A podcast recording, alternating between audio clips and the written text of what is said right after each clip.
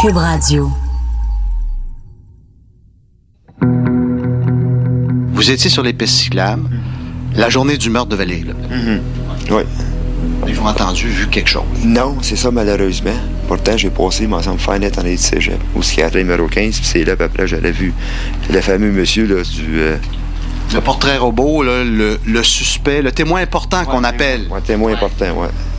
Un peu moins de deux mois après la mort de Valérie Leblanc, la police de Gatineau a convoqué les médias à une grosse conférence de presse. Il ne faut pas avoir peur de communiquer avec les policiers. Toute personne qui contacte le service de police de la ville de Gatineau C'est à ce moment-là qu'on a dévoilé un premier gros morceau de l'enquête, le portrait robot d'un témoin important. Les témoins ont rapporté que l'homme en question avait un teint légèrement olive. Le teint a été qualifié de particulier, comme si par exemple il n'était pas en bonne santé. Cet homme que nous recherchons avait un regard qualifié d'intimidant et d'inquiétant par les témoins. Il a suscité une crainte chez les gens qui l'ont croisé. L'agent Pierre Lantier vous fera part de d'autres informations que nous souhaitons partager. Merci, euh, Monsieur Lemay. Plusieurs personnes hésitent à contacter les policiers parce qu'ils sont inquiets de fournir une information qui serait erronée ou qui ferait perdre le temps aux policiers. À partir du moment où vous questionnez à savoir si vous devriez contacter les policiers ou non, cela est une indication que vous devez nous appeler. Maintenant, j'aimerais vous présenter Madame Julie Charon, la mère de Valérie Leblanc. Madame Charon tenait à vous adresser quelques mots et espère que son témoignage contribuera à faire progresser l'enquête et que son appel sera entendu par la population. Je vous demande de prendre une minute pour regarder attentivement le portrait robot que les policiers viennent de rendre public. Regardez vos voisins, les amis de vos enfants, les cyclistes ou randonneurs que vous avez déjà croisés dans le parc de la Gatineau. Prenez sept minutes pour déterminer si l'une de ces personnes ressemble à l'homme que vous voyez ici.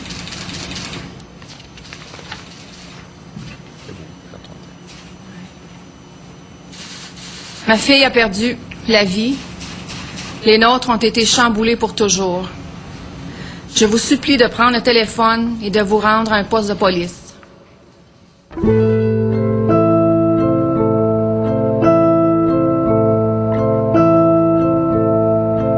Vous écoutez Synthèse, une série qui tente de faire la lumière sur des meurtres non résolus. La première saison, le cas Valérie Leblanc.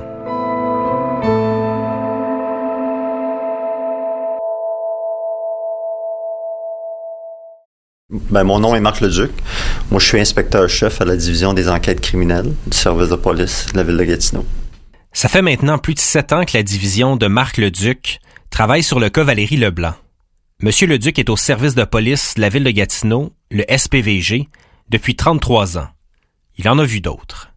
Mais le meurtre de Valérie Leblanc demeure un des dossiers les plus importants de sa carrière. Euh, C'était euh, très préoccupant comme dossier, genre de dossier qu'on voit rarement ici à Gatineau. Si, on peut si je peux vous donner des chiffres, là, on, on parle de, de 2104 informations qui sont rentrées dans ce dossier-là à travers les années. Euh, c'est sûr que dans les premiers, les premiers moments de, l'homicide, donc les premières semaines, les premiers mois, euh, il y a beaucoup, beaucoup d'activités parce qu'on sait que c'est, là qui est le, le- le- le meilleur temps pour aller euh, chercher toutes les informations puis résoudre un crime. À travers les années, c'est certain qu'il faut, il faut maintenir une, une- pression, il faut rappeler à la population que ce dossier-là est encore actif. C'est vrai que la police doit constamment rappeler aux Gatinois que le dossier est actif. Il y a beaucoup de gens qui pensent que l'enquête avance pas. Danielle Soucy, la patronne de Valérie, et Yves Leblanc, son parrain, nous ont parlé du travail des policiers. Est-ce que Valérie vous a parlé de quelque chose? Est-ce qu'elle vous a mentionné quoi que ce soit, un indice qui pourrait nous aider à faire avancer l'enquête? Pas en tout, toi. OK? Ils ont jamais interviewé personne de ma gang pour leur demander. Fallu que moi, en désespoir de cause, parce que j'étais en train d'étouffer, là, que je suis allée au bureau de police, puis je dis, moi, je veux parler à quelqu'un qui travaille sur l'enquête de Valérie. J'ai, j'ai tapé sa table, je m'excuse. Ça m'a découragé ça. C'est comme, puis à part de ça, quand tu veux des questions, puis je comprends l'enquête, là, ils veulent pas te répondre, c'est comme ils s'en fichent de toi. Je pense qu'ils comprennent pas c'est quoi le désarroi des gens, de la famille, des amis autour qui ont besoin de réponses? C'est comme t'as soif, t'es dans un désert, t'as besoin d'un verre d'eau, puis y a pas personne qui t'en donne. Les polices tournent en rond. Ben là, ils tournent plus pantoute, ils sont assis puis ils mangent des donuts, puis le dossier est dans le tiroir cold case. Fait que si vous voulez avoir du fun, là, allez au poste de police, puis demandez-leur pour le fun de vous donner des paperasses la dernière fois qu'ils ont travaillé sur le dossier, de quand à quand, vous allez voir comment ils ont fourré le chien, puis moi, vous trouver toutes sortes d'excuses puis des petites histoires des pays d'en haut pour essayer de vous hypnotiser, pour vous endormir. Peut-être que le mécontentement s'explique par le peu d'informations qu'a donné la police au fil des ans. À l'exception de la publication du portrait robot, on sait très peu de choses sur l'enquête. On a demandé au sergent Leduc pourquoi les corps policiers diffusait si peu d'informations? Bien, écoutez, il y a des éléments d'enquête où, le suspect est le seul à connaître euh, ces, détails-là, le suspect et nous autres, la police, qui ont fait la scène de crime. Juste vous donner une idée, si on a, il y a, quelqu'un à un moment donné qu'on euh, qu'on arrête ou qu'on suspecte, advenant, je vous donnerai un élément de preuve. Puis cet élément de preuve-là, ben, le suspect s'en est jamais débarrassé. Mais si je vous en parle, c'est qu'à un moment donné, il va peut-être penser à s'en débarrasser. C'est surtout stratégique, hein. c'est stratégique à l'enquête. Aussi, advenant que la personne arrive ici puis décide de avouer son crime, de tout dire euh, qu'est-ce qui s'est passé par rapport à, qu'est-ce qu'il a fait. Mais là, à ce moment-là, on peut confirmer, voir si cette personne-là n'est pas juste, pas juste venue ici parce que euh, cette personne-là euh, cherche l'attention ou qui, qui a des problèmes de santé mentale. Parmi les 2104 informations recueillies par le SPVG, il y a certaines pistes qui sont effectivement liées à des problèmes de santé mentale, comme le dit l'enquêteur Le Duc.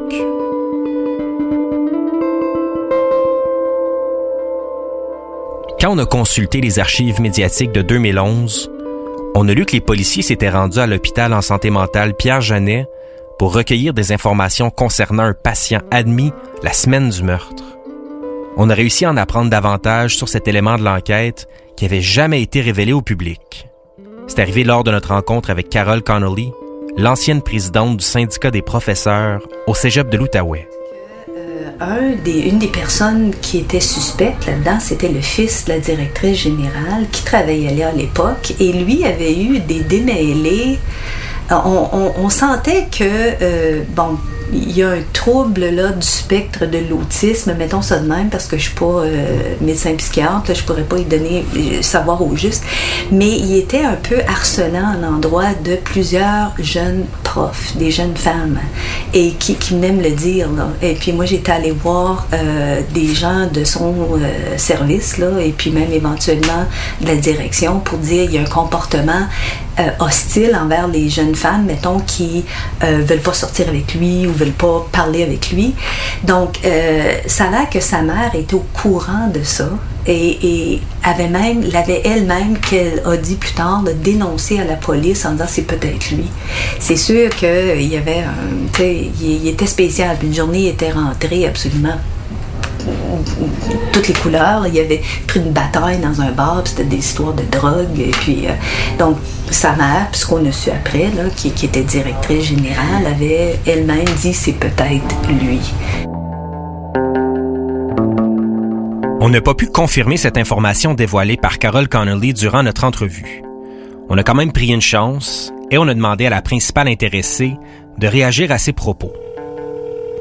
On a appelé Marielle Poirier, qui était directrice générale du Cégep à l'époque du drame. Bonjour. Oui, bonjour. Est-ce que je parle bien avec euh, Marielle Poirier? Oui.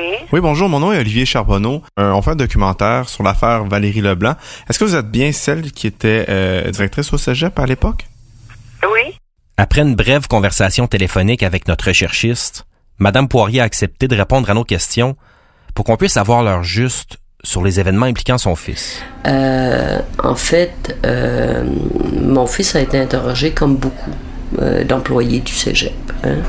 Mais, bon, je ne sais pas qu'est-ce qui s'est passé. Il, y a peut-être eu un petit peu de magouille quelque part. J'avais informé le comité de gestion de crise parce que mon fils, cette journée-là, il a été hospitalisé d'abord à l'hôpital de Gatineau, puis ensuite transféré à Pierre-Jeannet. Donc, il est certain que moi, je n'avais aucun doute euh, par rapport à mon fils parce que mon fils euh, avait eu une crise psychotique durant le week-end et euh, il n'a pas été une minute tout seul cette journée-là parce que j'avais réussi à obtenir qu'il voit un psychiatre d'urgence. Et son rendez-vous était à 11h30 le matin. Moi, j'avais quitté un petit peu plus tard ce matin-là. J'avais. Euh, moi, j'étais en crise psychotique, donc je m'étais organisée avec son père pour que son père vienne le chercher à la maison à telle heure. Et euh, son père l'a accompagné. Après ça, il l'a amené dîner. Puis après ça, il l'a retourné à la maison où mon conjoint était là. Et c'est quand je suis retournée à la maison le soir que j'ai euh, finalement euh, continué de l'amener au centre 24-7. Et du centre 24-7, ils l'ont euh, ils l'ont amené à l'hôpital de Gatineau. Puis je ne sais pas qu'est-ce qui, dans l'évaluation qui a été faite à l'hôpital de Gatineau, puis quand ils ont décidé de son transfert à Pierre-Janet, est-ce que euh, l'événement, étant donné qu'il est en crise psychotique, a fait en sorte qu'il il a eu euh, un certain délire peut-être par rapport à ça, je ne le sais pas. Les policiers se sont ensuite rendus à l'hôpital Pierre-Jeannet et ils ont rapidement écarté cette hypothèse.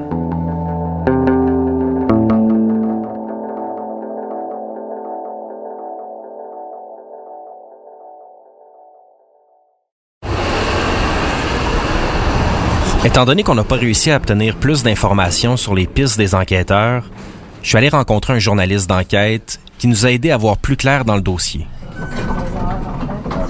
Félix Séguin m'a accueilli dans les studios de TVA Nouvelles à Montréal. Ça semble être un MO de prédateur, ce meurtre-là. J'ai demandé à Félix pourquoi il pensait que c'était un MO ou modus operandi de prédateur.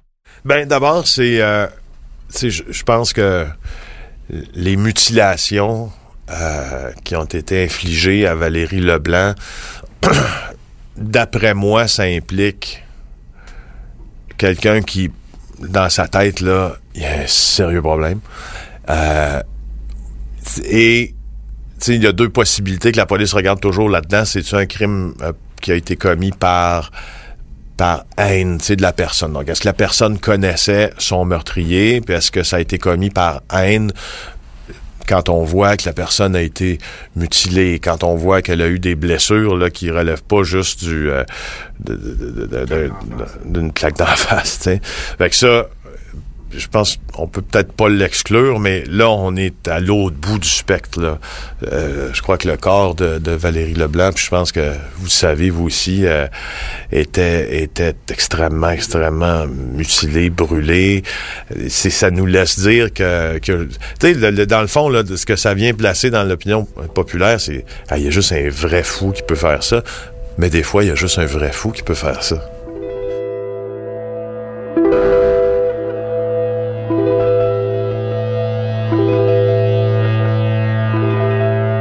Tu quand on est devant un prédateur, c'est compliqué, là. Il y en a combien de prédateurs? Il y a combien de meurtres non résolus qui sont là, qui sont, euh, qui ont été commis par des prédateurs qui se feront jamais pogner, En tout cas, le principal constat présentement qui émane de sources policières, c'est qu'on est devant un MO de prédateur.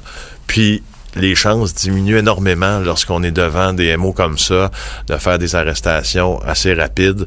Tu sais, il peut arriver une situation où, euh, je sais pas, le gars il est en prison à Kingston, puis euh, son co-détenu euh, est là pour un crime X, puis finalement, il passe à confesse en disant « Hey, euh, tu la fille, c'est moi qui l'ai tuée. » Ben souvent, on peut se ramasser, c'est un coup de luck, tu sais. Mais souvent, c'est comme ça qu'on qu'on va élucider certains crimes, tu sais. C'est pas... T'as beau travailler pendant, comme enquêteur, pendant 20 heures par jour, 7 jours par semaine, pendant deux ans, tu peux pas, tu peux pas le prévoir. Depuis le début de l'enquête, il y a des membres de la famille de Valérie Leblanc qui demandent à ce que le dossier soit transféré de la police de Gatineau à la Sûreté du Québec. Les Leblanc ont pu compter sur l'appui du sénateur Pierre-Hugues Boisvenu, qui a cofondé l'Association des familles de personnes disparues ou assassinées. Le sénateur Boisvenu, dont une des filles a été assassinée, a été très présent après la mort de Valérie lors des funérailles et des veillées à la chandelle. On l'a rencontré dans son bureau au Sénat, à quelques pas de Gatineau. Monsieur Boisvenu nous a parlé de la disparition de Valérie. C'est des parents qui perdent un enfant. Puis c'est pas normal d'enterrer ses enfants. Donc, euh, à chaque fois qu'il arrivait un meurtre d'un enfant d'une famille, euh, j'avais comme euh, l'obligation d'aller les voir, de les prendre dans mes bras, puis leur dire, euh, et pas morte pour rien. Votre défi maintenant, c'est d'aller chercher dans cette mort-là quelque chose qui va vous grandir. Puis je sais que dans son cas, où le corps été brûlé, c'est encore pire, c'est, euh, épouvantable. T'es là. Fait que euh, de rencontrer les grands-parents, de rencontrer les frères, les sœurs, parce que c'est toute la famille qui est éprouvée. C'est pas juste la mère puis le père, là. C'est tout le noyau familial qui risque d'éclater. Puis c'est ça que moi j'ai vécu dans beaucoup de familles, où que le noyau familial éclate complètement, puis qu'il y a d'autres victimes qui, qui entourent celle qui est disparue. Donc, d'aller les voir, puis de leur dire, regardez, euh, j'ai survécu à ça, vous pouvez aussi survivre à ça. Le sénateur Boisvenu nous ensuite parlé du combat qu'il mène depuis longtemps en ce qui concerne l'enquête policière. J'ai deux sentiments, veut dire, envers la police. Je, milite depuis des années, moi, où pour les cas non résolus, ce soit centralisé à SQ. Depuis des années. Parce qu'on on, on forme une, nation de 8 millions de personnes, puis on a des corps policiers comme si on serait 80 millions. Chaque corps policier a son, petit royaume, ses petits enquêteurs. On n'a pas les moyens d'avoir ça au Québec. Au Québec, il faut centraliser le plus possible. Dans ce cas-là, comme dans le cas de certains cas comme dans bien d'autres cas de meurtre non résolu ou de disparition, on a besoin de profileurs, on a besoin de psychiatres, on a besoin de psychologues pour décrire le profil possible de l'individu. Puis ça, il n'y a pas un corps policier qui peut se permettre tout ça. Mais si on aurait un endroit unique, on aurait ces spécialistes-là, je pense qu'on travaillerait mieux au Québec. Le journaliste d'enquête Félix Séguin nous avait aussi parlé de cette confrontation entre les polices municipales et la Sûreté du Québec. Il y a une guerre entre les corps de police.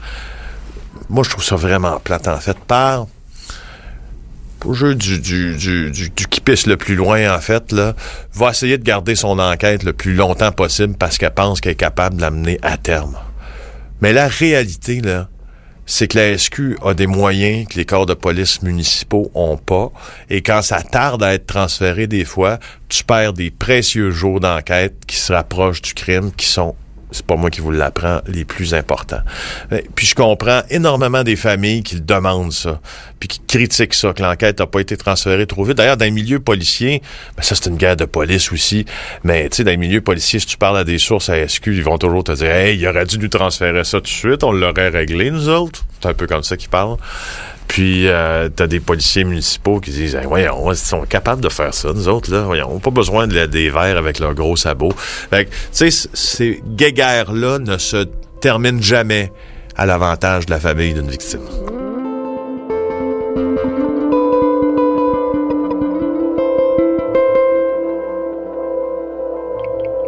Conscient des critiques qui ont été faites à l'égard du SPVG, l'enquêteur Leduc a répondu à nos questions sur le transfert du dossier.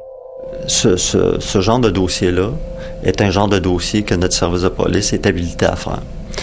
Pourquoi que le dossier n'a pas été transféré à la Sûreté du Québec? C'est parce que le dossier relève de notre niveau de service et on a les compétences pour le faire. Puis euh, je suis entièrement confiant sur, de, toute mon équipe. D'ailleurs, la Sûreté du Québec nous a aussi aidé au niveau de l'analyse du dossier parce qu'eux autres, ils ont une expérience accrue. Donc, à ce moment-là, j'avais cru important de faire participer la Sûreté du Québec parce qu'il y avait eu l'expérience aussi dans Cédrica Provencher au niveau de l'analyse. Alors nous autres, moi, je voulais bénéficier de ça. Donc, euh, j'ai, euh, la Sûreté du Québec sont venus avec des analystes pour faire des comparaisons avec toutes nos banques de données pour, euh, pour le dossier de Valérie Leblanc. Mais l'enquête appartient à Gatineau, puis va rester sous la responsabilité de Gatineau. Puis je peux vous assurer que le dossier est fait dans les, dans les règles de l'art, puis euh, avec des enquêteurs euh, d'expérience. Alors, il n'y a, a pas de doute que tout ce qui peut être fait va être fait, puis tout ce qui devait être fait est fait.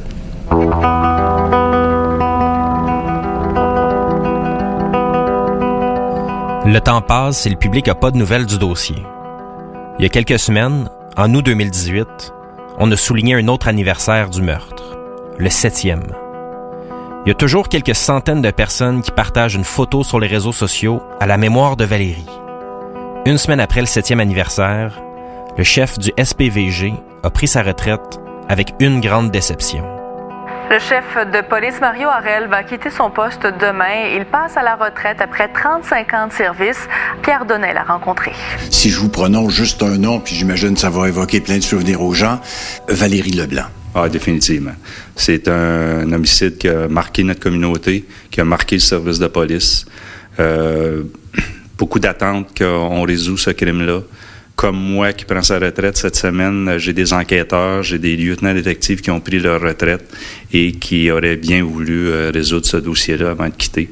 Il y a quelqu'un quelque part qui sait quelque chose qui nous permettrait de dénouer cette enquête-là et on attend et on, sollicite tout le temps cette personne-là de nous appeler pour qu'on puisse amener euh, cette paix à la famille de résoudre ce dossier-là. Mais malheureusement, je quitte et ça n'a pas été fait.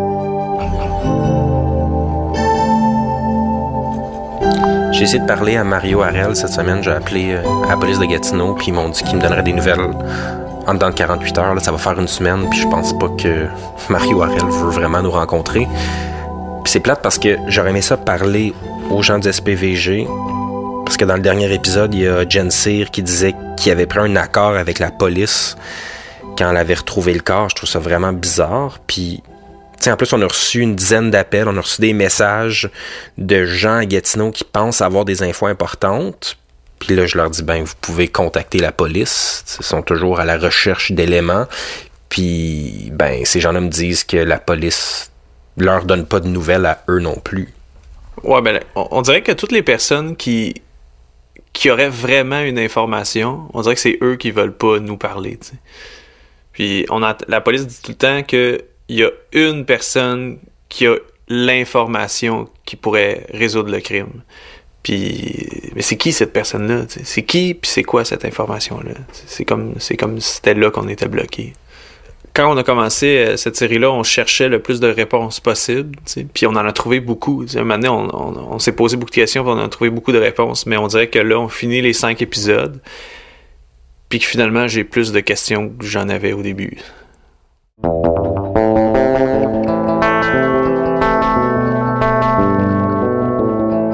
Il y a une seule affaire qu'on souhaitait accomplir avec les cinq épisodes de notre série, et c'était de s'assurer que l'histoire de Valérie tombe pas dans l'oubli.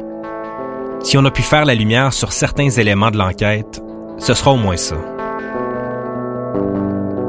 Pour nous, même si on doit s'arrêter ici, l'histoire n'est pas finie pour autant. On continue à travailler là-dessus et on prend le temps de rencontrer tout le monde qui nous a signalé des informations. J'ai le goût de conclure sur ce qui m'a le plus marqué dans nos recherches c'est de voir à quel point les gens ont encore de l'espoir que le cas soit résolu. Moi, j'ai cette formidable impression que ce crime-là va être résolu parce que j'ai la certitude de ceux que ceux qui travaillent sur ce crime-là sont pas mal bons. Puis tournent toutes les pierres. Il y a beaucoup de chance à avoir, puis il faut que la chance tourne euh, du côté de la police, puis pas du côté du, méchant. Mon rôle principal dans ce dossier-là, c'est de m'assurer que ce dossier-là euh, ne tombe pas euh, en cold case. Tu sais, dans 15-20 ans, là, puis je touche du bois que ce soit avant ça, là, ben dans 15-20 ans, là, qui c'est qui dira pas qu'il y a une affaire de technologie qu'on connaît pas encore qui va arriver puis qui va dire Hey, toi, buddy, man. Mm-hmm. Valérie Leblanc, tu s'en es, tu sais, t'es rendu à 57 ans, là. Mm. Puis, tu sais, on parle, là, peut-être que le gars, là, il nous écoute. Mm. Hmm. C'est fou, moi c'est ça qui me fait capoter, tu sais, je sais, moi je suis convaincu que ce gars-là m'a lu, qu'il connaît mon nom, qu'il connaît ma face, puis celle des autres journalistes. Ça peut se résoudre. Je pense qu'il faut garder, euh, garder espoir. Ça ramènera pas Valérie, mais au moins euh, ça se fera pas. Il n'y a pas personne d'autre qui va en souffrir.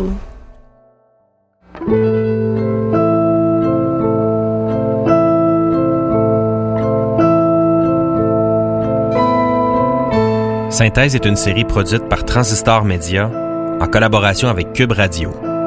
À la réalisation, Stephen Boivin et moi, Julien Morissette.